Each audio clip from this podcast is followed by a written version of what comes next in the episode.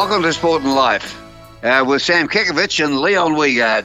Sam, how are you? Oh, fantastic, Leon. Uh, a little chilly, but uh, nonetheless, uh, I'm bright and alive and effervescent, a step of alacrity in my step. So I'm bright as a button, my dear friend. How are you? You're isolated. I know you're self-isolating, quarantined, I but you're well. is- I am in isolation. I'm wearing a mask around the streets, of course, and um, that's. I hope everybody's following suit there. It seems to be a pretty sensible thing to do. Well, I did. Uh, I've been wearing it, but I, they threw me out of a building the other day. I walked in with my mask at the ANZ Bank. They they haven't got much. They haven't got a sense of humour there. Anyhow, no, sorry, Leon. Today we've got Andrew Plimpton with us, and Andrew will uh, he'll uh, regale us with some stories about his yachting career, his business career, his football administration, uh, his sports administration, a lot of stuff about Andrew. How are we going to cram that in the, in half an hour or forty minutes? We'll Gee worry about whiz. that. When, we'll worry about that when we get there. Now, what chance of Tokyo, which is going to be starting uh, according to the schedule in almost exactly twelve months' time? What do you think? Well, there's no doubt that uh, I think it's been terminated as we speak. And I think it's one of the reasons why the AFL have taken advantage of it, or the broadcasters have said, well, we haven't got that content. Let's get as much content into our uh, broadcast as we can. And I think they Interesting might, point. yeah, I think they might have just uh, nudged the AFL and said, well, give us as much as you can, which makes And, and it was a very fair draw by the AFL, wasn't it? The interstate clubs again got a hell of a good go, and the other uh, and the people that started the game and built it got absolutely snacker all. Well, sometimes, Leon, uh, you should know better than anyone uh, presiding over that wonderful club called Fitzroy at the bottom end of the food chain. Sometimes you don't get the uh, the licks of the ice cream that you so desire when you're down there. You get what you're given. yes, well, uh, and uh, well, it, it's an unfair thing, but uh, it's an unbalanced competition. Of course, I understand that, but gee whiz, this is pretty pointed. Uh, there will be an occasion, I guess, later in the year where they'll have to have another cluster of. Uh, there's that word. That's the ga- That's the word of the year, isn't it? It is. another cluster. Another cluster of games, and let's hope they can.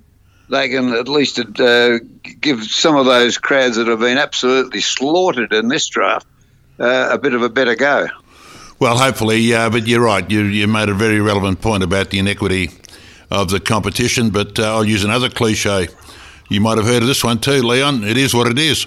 But uh, that is the stark reality. But let's hope somewhere along the line, look, you feel for all stakeholders. I think we said it before. It's just one of those abnormal abnormalities that uh, yeah, I think everyone just had it fed up with it. They just want to get over and done with in the best way possible and uh, keep our fingers crossed at the end of the day that uh, the right oh, well the right side will win, but get it over and done with and we come through unscathed. That's the biggest thing I think. Yeah, and our thoughts go out to all those, uh, particularly those first-time Olympians that were looking so much forward and trained so hard to get into the teams. Oh. And uh, all of a sudden, that's been the, the mat's been drawn from under them and uh, under them, under them, and uh, of course they now got to hold their breath until next year and uh, hopefully get a get, get their chance to be an Olympian uh, in 2021. Let's hope so. Keep our fingers crossed. One more thing, Leon, to you. Uh, the Gold Coast Suns. Do you think Yep. the uh, Do you think the AFL would uh, feel somewhat relieved now with the, the way that they're performing? I mean, to say since Oh, their inception, eleven years ago, there have been a bit of a, uh, a burden to the AFL and been ridiculed, subject to a lot of criticism and, of course, cost. So they would be a bit relieved, I'd imagine. Would you think? Well, they haven't had a failing yet, the AFL. They just keep pumping advantages their way and keep pumping, pumping, pumping until they come good. So, uh, you know, now uh, I wouldn't have liked to have been uh, any of those start-up clubs because it's tough going, really tough going. But I hope they don't forget the support they've had from the AFL over so many years uh, to get them where they've all got. Uh, the same as the, even though my cousin Kevin Sheedy would disagree with this, uh, the Greater Western Sydney, um, you know, God, they couldn't have thrown more money at them or, or uh, uh, you know, privileged uh, choices in the draft and all those other things that they get. So, uh, and living away allowances, all those sort of things. Uh, and it just takes time for those things to kick in. Uh, and they certainly do kick in. We'll have an all interstate uh, grand final again very shortly. So, uh, well, no, we've never had one, have we? No. An all, all, all interstate, but we're due to one. We, we'll have one. It's got to happen in the next couple of years. Tell me this uh, finally. Uh, do you feel a tad aggrieved yourself when you consider you know the, the great effort and the fight you put in to keep Fitzroy uh, afloat, and uh, the AFL virtually turned their back on you when Yeah, you consider what they've spent? Yeah, more disappointed in the clubs actually. Um, they didn't help Fitzroy at all in the end. They um, it was all uh, self-preservation. You know, they and uh, you- you're sitting next to a um, uh, an AFL president of the past, and um, everybody was you know looking after their own Four walls, yeah.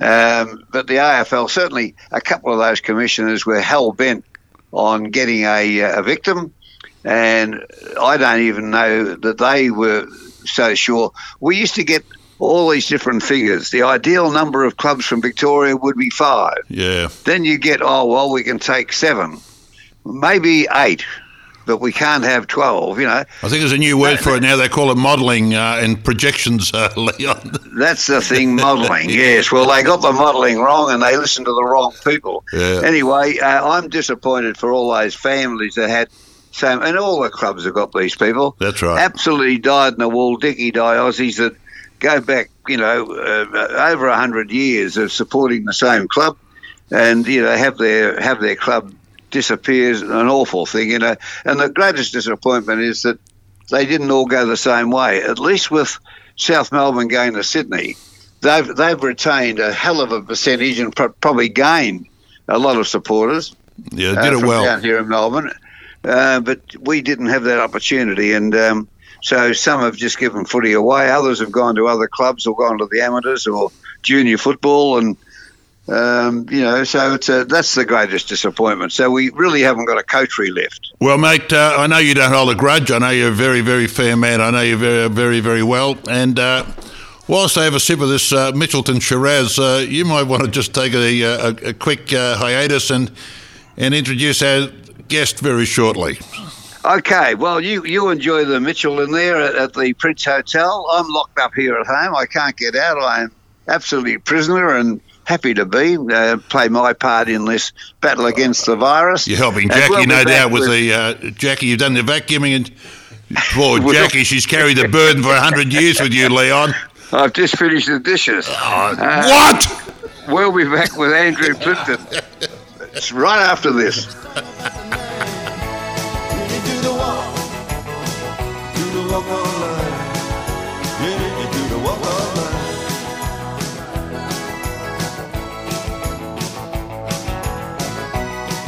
Welcome back to Sport and Life with Sam Kekovich and Leon Wiegard. And we've got a special guest today, all right? Former president of St Kilda, former president of the of Sailing Australia, president of Sorrento Couta Boat Club, uh, and the Victorian Sailing uh, Club, uh, an executive member of the Australian Sports Commission, the Australian Olympic Committee, a big time businessman. Andrew Plimpton, sitting right next to you there, Sam. Why don't you fire off and ask him a question? Where would you start, Leon, with that CV? Well, I'll jump into it. God, for someone that aspired to being similar to him, and I've had 30 jobs, got sacked by most of them, as you know. but now I've got this superstar. Andrew, uh, welcome and thank you for being with us. What a pleasure to be down at uh, Gerry's Prince Hotel. The Mitchelton wines are magnificent, and it's lovely to hear Leon relieving himself from home duties to come and visit us today. Oh, yeah, what about that? As he turned. But if you knew Jackie, Jackie's slightly despotic these days. He does fall in the line. But more importantly, your good self. I know you haven't been of good health in recent times. Uh, which I, I just learnt, and uh, but you're looking well and you're feeling a bit feeling okay now. Yeah, I am, Sam. Thank you. Yeah, so look, I've had a few issues with my lungs, so uh, uh, very sensitive in this uh, in in this climate. If I was to contract uh, that dreadful disease, I'd be in deep trouble. So, with great care, uh, lurking around Melbourne still. Well, Leon made reference to your business career, your corporate career, of course, your Olympic movement, which Leon will touch upon very shortly. But of course, you're a very, very prominent figure in the footballing world, and of course, you took over St Kilda in the. In the year 2000, I think it was. No, was it? early 90s, 93, yeah. 93 to Yeah, 2000, yeah. That's it. That's right, 97, of course, the premiership years, and you took over at a period of time when Footscray, uh, when Footscray, when St Kilda, I mean, were uh, very, very vulnerable. The finances were uh, precarious. Their playing group was, uh, to be respectful, borderline. But you stepped in, and uh, what were the circumstances leading into you become? Did you have a footy background, or you? you Uh, basically frightened when it came to football, Sam. But uh, uh, look, I played a little bit at school. Always got concussion, etc. Not a great, not a not a great footballer, footballing person. But I've always loved the Saints. Uh, I think I had my first membership ticket uh, when I was 13 years of age, and I.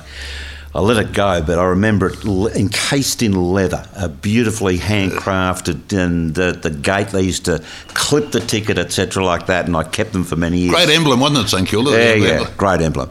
So I'd always loved the Saints and uh, and became involved with them through their marketing. So through the mark, I was asked to get involved with some of their marketing things. Uh, uh, the football club and the social club was separate then. It was a great chasm of relationships, but we managed to do things together. And So you bound, you actually you merged the two together in trying circumstances. Yeah, look, so just very quickly, guys, is that when I took over, I mean, the social club and the football club had been, I won't say at war, but there had been disagreement for 30 years, and people said you'll never merge them together. Well, it took the goodwill of a lot of people, a lot of people to quietly get it done, which strengthened the club.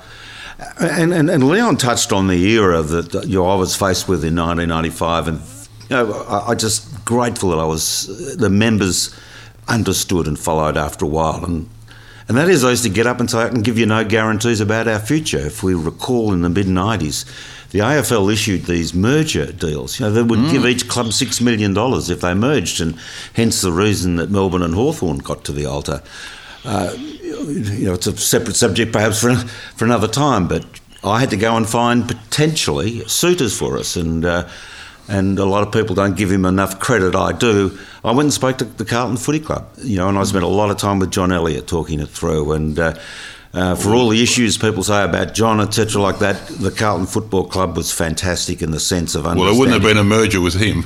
Well, uh, I tell you why it would have been a merger because the AFL would have provided us, addition, you know, gu- guaranteed additional funds because the fit between St Kilda and, and Carlton, one premiership versus 16, in many ways culturally had some uniqueness about it. We probably would have moved to the MCG, and you know, there would have been a lot of things uh, that could have happened. And look, without me going on about it, it was six months of, you know, five months of discussion. you could relate to that, Leon. Uh, was Fitzroy offered the six million because you nearly merged with North, didn't you? I remember the throw. I remember three million actually, Andrew. I, Yeah. you, you might have doubled up. Yeah, well, it Uh, started off and then things increased. Okay, I, I just the, the the three million stuck in my mind, but Yeah. yes, that, that was the way they were going to do. And then you also got the pick of the the two uh, player groups, and oh, wh- whoever merged would have been a very strong club. Yep. I think you're overlooking one thing why they got six million, Leon. Probably was three million. But I think they would have had that Jewish uh, accountant that they normally have at St Kilda. They're very good at punching those figures. Uh, uh, by, the, by the way, I hope you're standing up, Max. Uh, Max, what's your name? Sam, because um, you're sitting next to a world Etchells champion in, in uh, sailing. Uh, he, he- he's a world champion, that bloke, you know. No, I didn't know that. I knew he was up there. Look, I got sick and. I went to sleep after an hour and a half reading his CV. So I got that bored. I Well- tell you what, I've never known. Another ritual champion from Australia is John Bertrand. You might remember that name. I do indeed. I do indeed. I'll You- tell you another little bit of uh, history about Andrew Plimpton. Uh, he went to the same school as one of our all-time great sailors, Jock Sturrock. Ah, Brighton Grammar. Yes. Brighton. What a Yes. what a great man. Two of them, uh, Johnny Yeah. Bertrand and the great Alexander Sturrock, uh, Jock Sturrock. What a f- great individual he was. There, I wouldn't have known his name was Alexander. Is that yeah, a fact? Yeah, a great man. I was lucky enough to sail with him in uh, you know, a few times um, in you know in the late '60s when I was just a young cadet sailor down at you know uh, down at Brighton. Uh, Jock uh, was a dominant member down there, and uh, to be able to sail with uh, Jock Sturrock was a great privilege.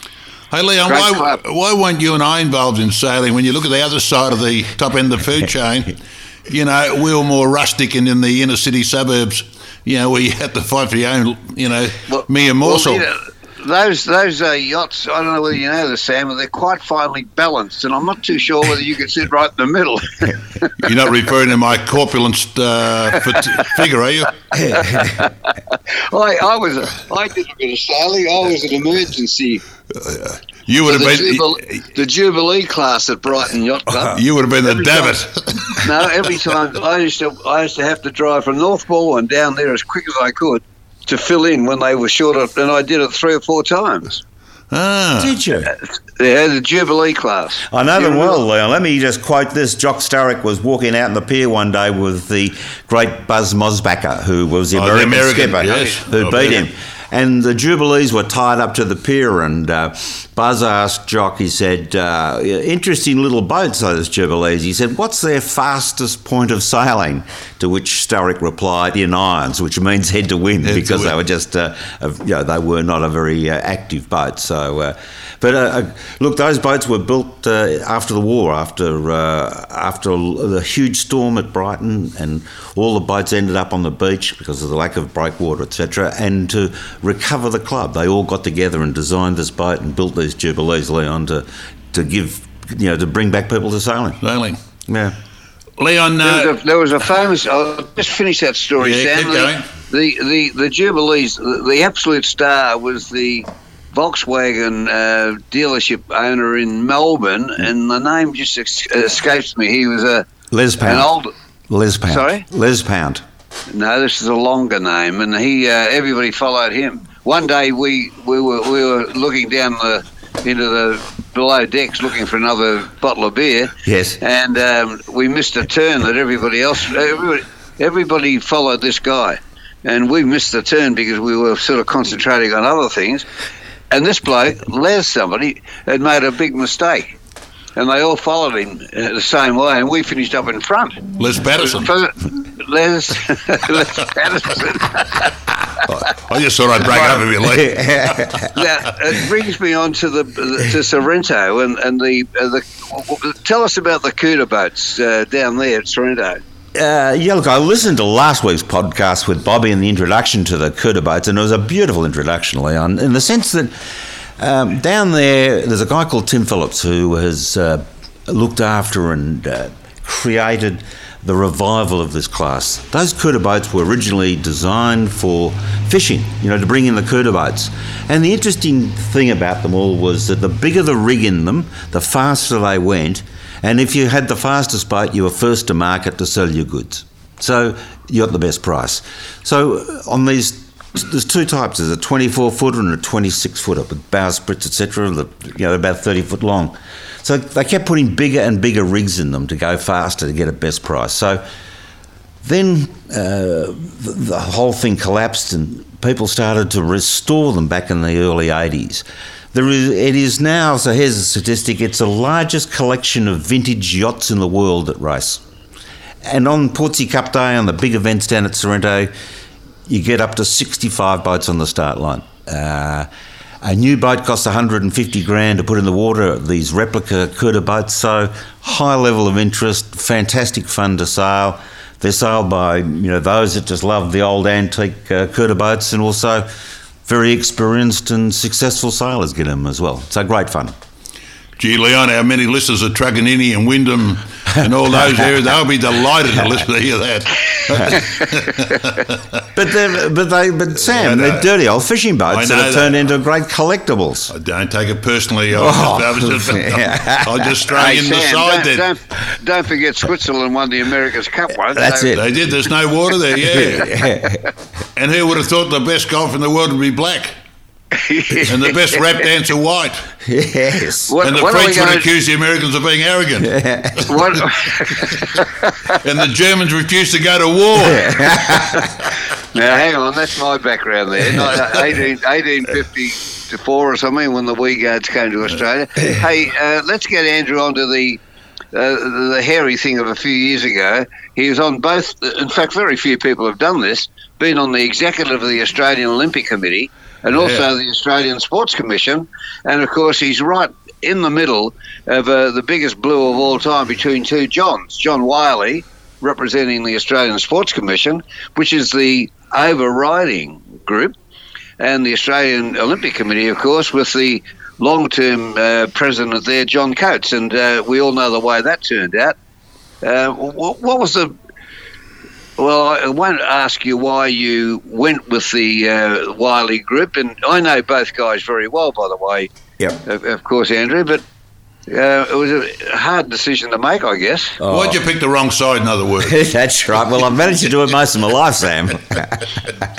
um, look, I, it's a very touchy subject, Leon, but uh, you, uh, knowing your involvement as president of the VOC and your long-time involvement with the sport, is that I'm never critical of John Coates's quality attribute and what he's done for the Olympic movement in the world and Australia. It's interesting that he's, you know, now the vice president. Uh, he was, uh, he's been very much instrumental and deserves all the all the accolades for being in charge of the Tokyo uh, uh, Commission of bringing that games and doing all the stuff that he has to do there.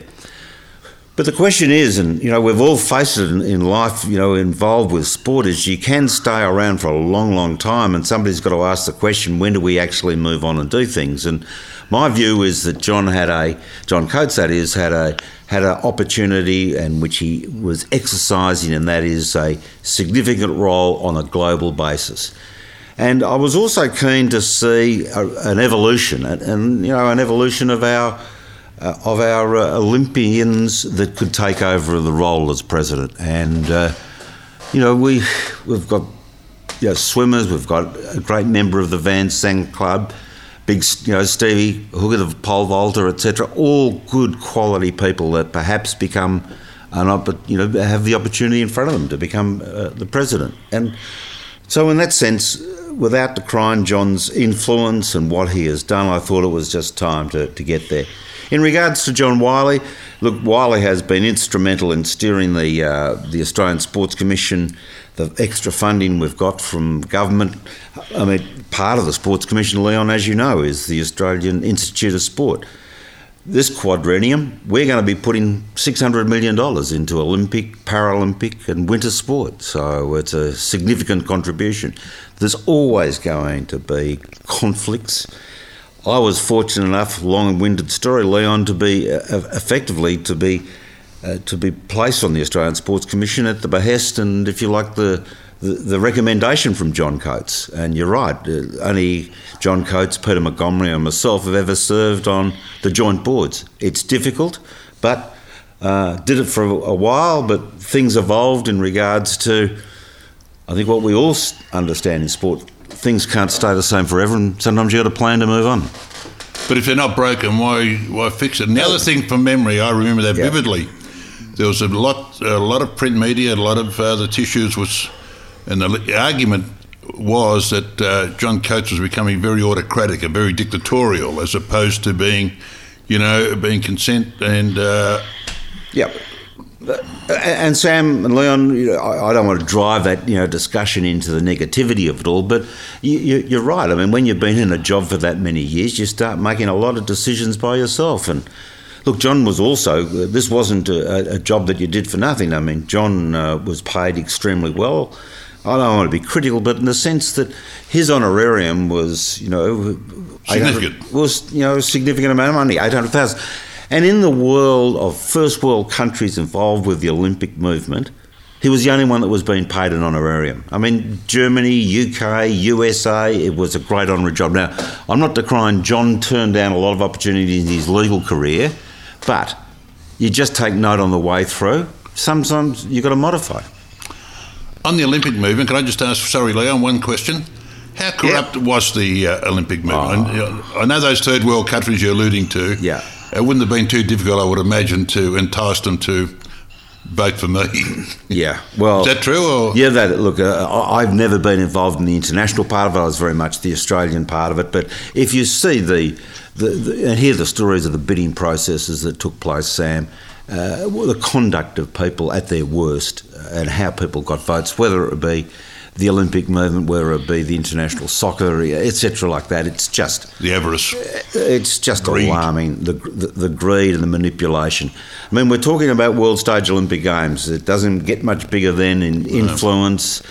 If we look, you know, I look now. Sadly, I spent a fantastic couple of weeks in Rio, and I've I thought it was just an outstanding games in the sense of the feeling of the city of Rio. But we, we know what Brazil's gone through now economically, and if you go and see what the stadia looks like that was used, it's uh, and, and you then you see the, the favelas where all the poor Brazilians are having to live. It's a you know it's an unpleasant it's an unpleasant reflection now. But the same can be said about Athens. I'm, you know, I was in Athens not long ago. I filmed in Athens, Yeah. but I went to the old Olympic stadiums. That mate, they're all overgrown. You know, the beautiful electronic scoreboards are all uh, almost ripped apart. It's a tragedy what happens after the event in certain circumstances. Yeah, those days are gone now, and the Olympic, uh, the IOC have now um, won't allow people to overspend on uh, on uh, any of these stadiums. They uh, they're promoting uh, joint uh, cities to um, uh, virtually countries to host the Olympic Games rather than cities. Uh, although they'll have a main city, and if, for instance, if Melbourne were to get the Olympics again, we'd have Geelong involved, Ballarat, Bendigo, um, Swan Hill, those sorts of places would get a, a brief, uh, and that was a way of keeping the cost down. So uh, it wouldn't be the same where you've got all the pretty well all the athletes, not all of them, of course, because yachting's one that's often outside the Olympic Village and uh, rowing's another. So, but but generally speaking, it'd be. Um, uh, a lot cheaper. It's going to be a lot cheaper, and also the IOC are now going to throw in. I think it's something like three billion dollars uh, into the successful bidder. So uh, those big cost items are out of the. Out of the anyway, let's get on the Andrew Plimpton himself. And Andrew, uh, your your your school days at Brighton Grammar. Uh, is that a sports-oriented uh, uh, school? It is very much now. Uh, there is um, th- there is a great feeling in that school regarding. Um, uh, begin, it, it's one of the small public schools, but uh, I'm lucky enough to have been elevated to the Hall of Fame down there, Sam. It's a, it's a wonderful little boulevard of uh, outstanding contributors. I Uh, can, I can imagine. um, but the school is very active in sport, and you know uh, your ex-coach at Fitzroy, Mr. Shaw, has been you know has been coach of the football team down there. Um, you talk about rivalry amongst schools and amateurs. The rivalry that we have had over the years against the Xavier College boys and being able to beat them in the in the uh, inter-schools premiership has been outstanding. So Pardon my intrusion, but I see the Jesuits about to depart with Kostka Hall. yes, it is. Yes, why would that be? Oh, the landscape of Brighton's changing, Sam, as we speak. Um, so, Leon, a school now that puts an enormous inf- influence not only on academic, uh, for which I have to say year 12 was the best four years of my life, but uh, You work. the sporting, the sporting work down there, the sporting attribute, you know, the benefit of bringing people together for sport down at uh, Brighton Grammar is outstanding, and the school should be congratulated. Does a great job. Uh, and the, uh, the other thing, Sam, that well, you and I were talking about uh, in respect to Andrew is uh, is a businessman that is you know so active in so many areas of business and yet devotes so much time um, to Yes. administration and sport. Um, Andrew, did you have a, a, a game plan, or do you do you go the, into these things half blind? You know, in in that well, I've got a job to do. Somebody's asked me to do something else as well. Uh, oh yeah, I'll do that. Uh, is there any science to it all? No science. In fact, I was reflecting with Sam before. We just had a little cup of coffee uh, before the Shiraz down here at the Prince about our good man Gerry Ryan. The the, the Mitchelton. Uh, the Shiraz. Mitchelton, the Mitchelton The Prince, Shiraz. yeah. Yes, uh, the Mitchelton Shiraz. And I was reflecting, uh, you know, because Sam asked the question. He said, "Look, just help me. How did you get involved with the Saints?" And I said, "Look, avid supporter all my life. I love that football club." And I used to chair their marketing committee, and I had to put up with people that you both know quite well, that dreadful little Desmond Kelly and others of his ilk.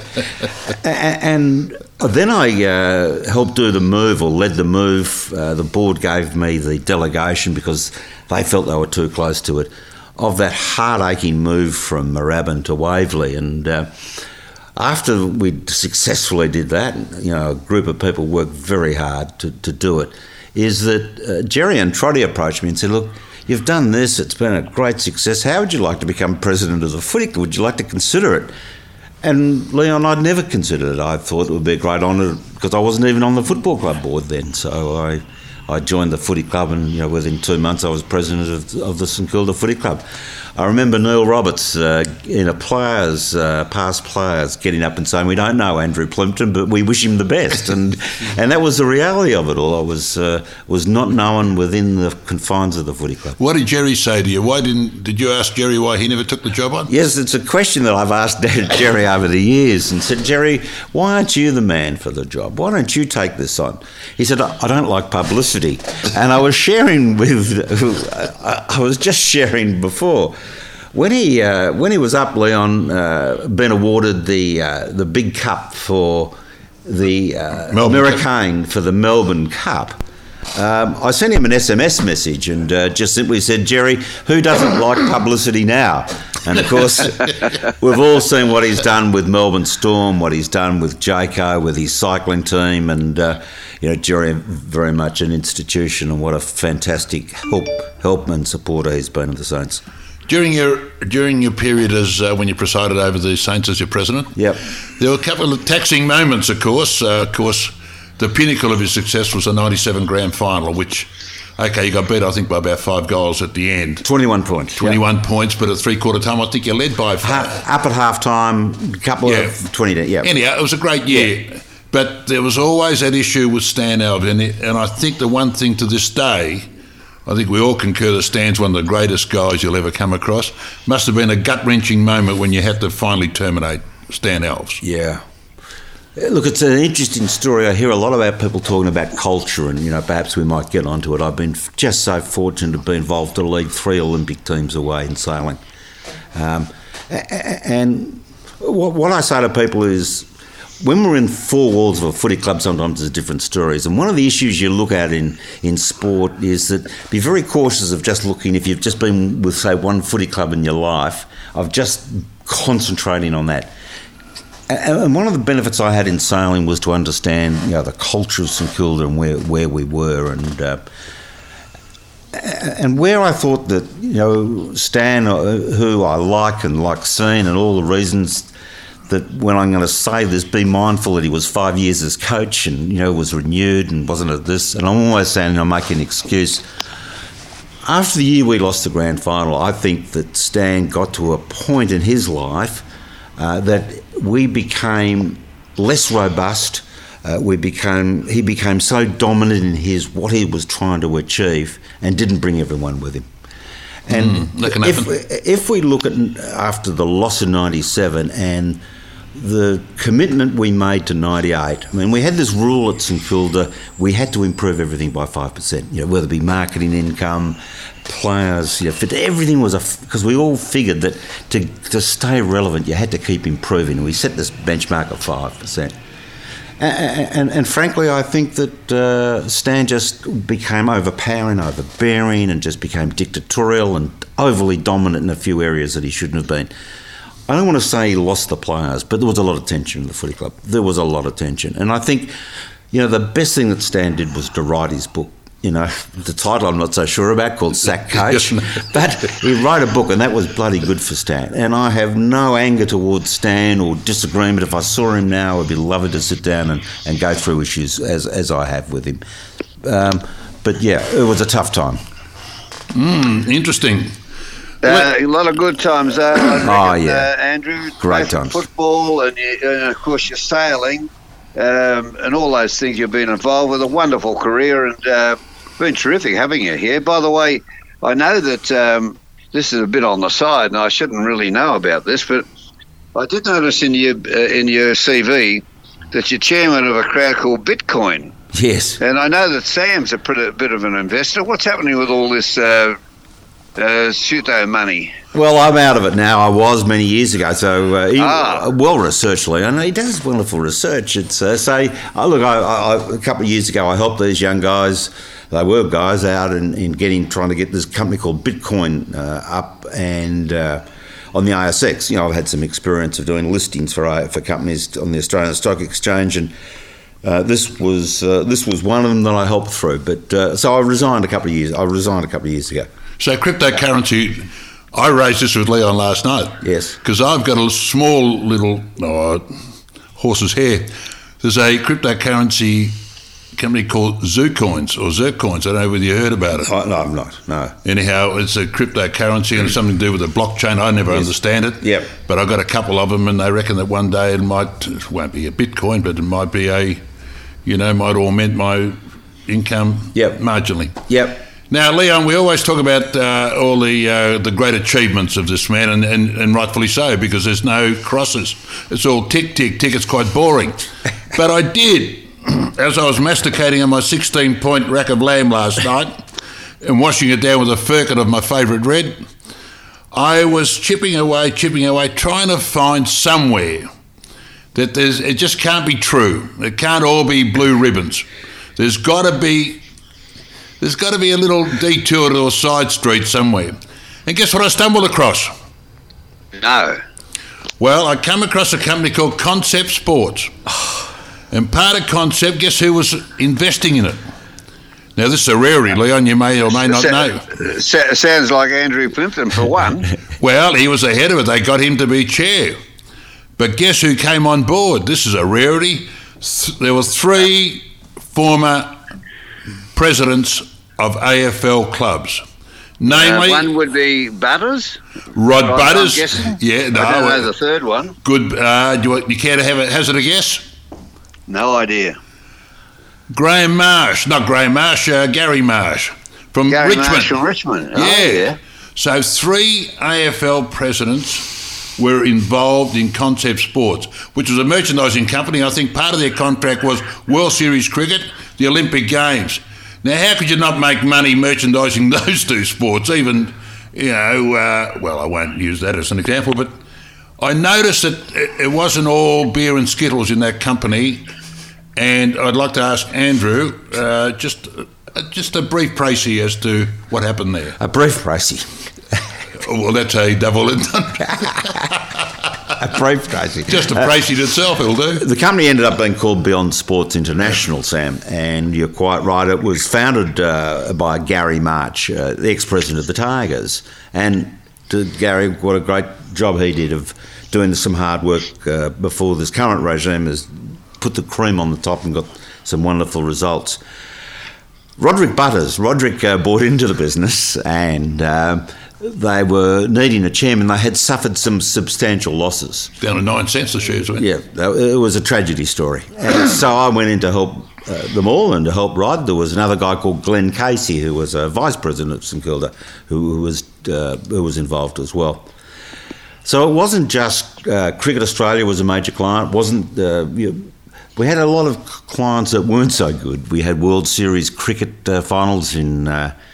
Uh, uh, where a lot of money was lost on merchandise. We had uh, the America's Cup, which was very successful. But for every good venture, Sam, sometimes there's high risk stuff. And they took on too many high risk uh, stuff.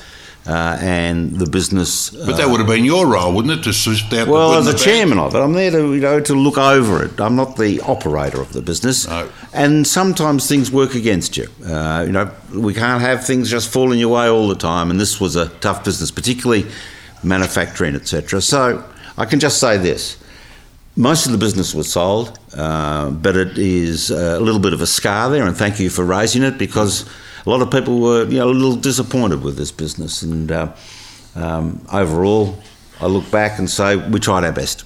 Leon, you can't see uh, Andrew because you're in isolation. But I can now tell you, I can understand how he sacked uh, Stan Alves, how he would have made every hard decision. If you can see the transformation on his face from our initial conversation to that last 90 seconds that he delivered, I can tell you now. There are two Andrew Plymptons. I wouldn't have Yes. any difficulty putting him in charge of anything. He'd make the right decision. I guarantee in you. Uh, well, apart from that uh, sadder sort of story, which is going to happen uh, from time to time, it's been a wonderful career, Andrew, and we do appreciate you being on. What outstanding? Yes, uh, with, we appreciate you being with Sport and Life today, Andrew. We wish you well. I know that uh, you know, uh, Sam alluded to your health problems uh, of recent times, and I know you're on the way back with that. And uh, uh, just a world champion in sailing, a president and successful president at St Kilda, fantastic work going on still at the Australian Sports Commission. Uh, was with the Australian Olympic Committee. So what else could you imagine? A member, Sounds like that's about a cue for us to go. And an all-round great bloke. and a member of the Van Sant Club, and what an honour that is. Member of the Van Sant Club. Yes. Love every minute of And it. And on behalf of Sam Kekovich and Leon Wiegard, we'll see you next time. Thank you. See you, mate. Cheers.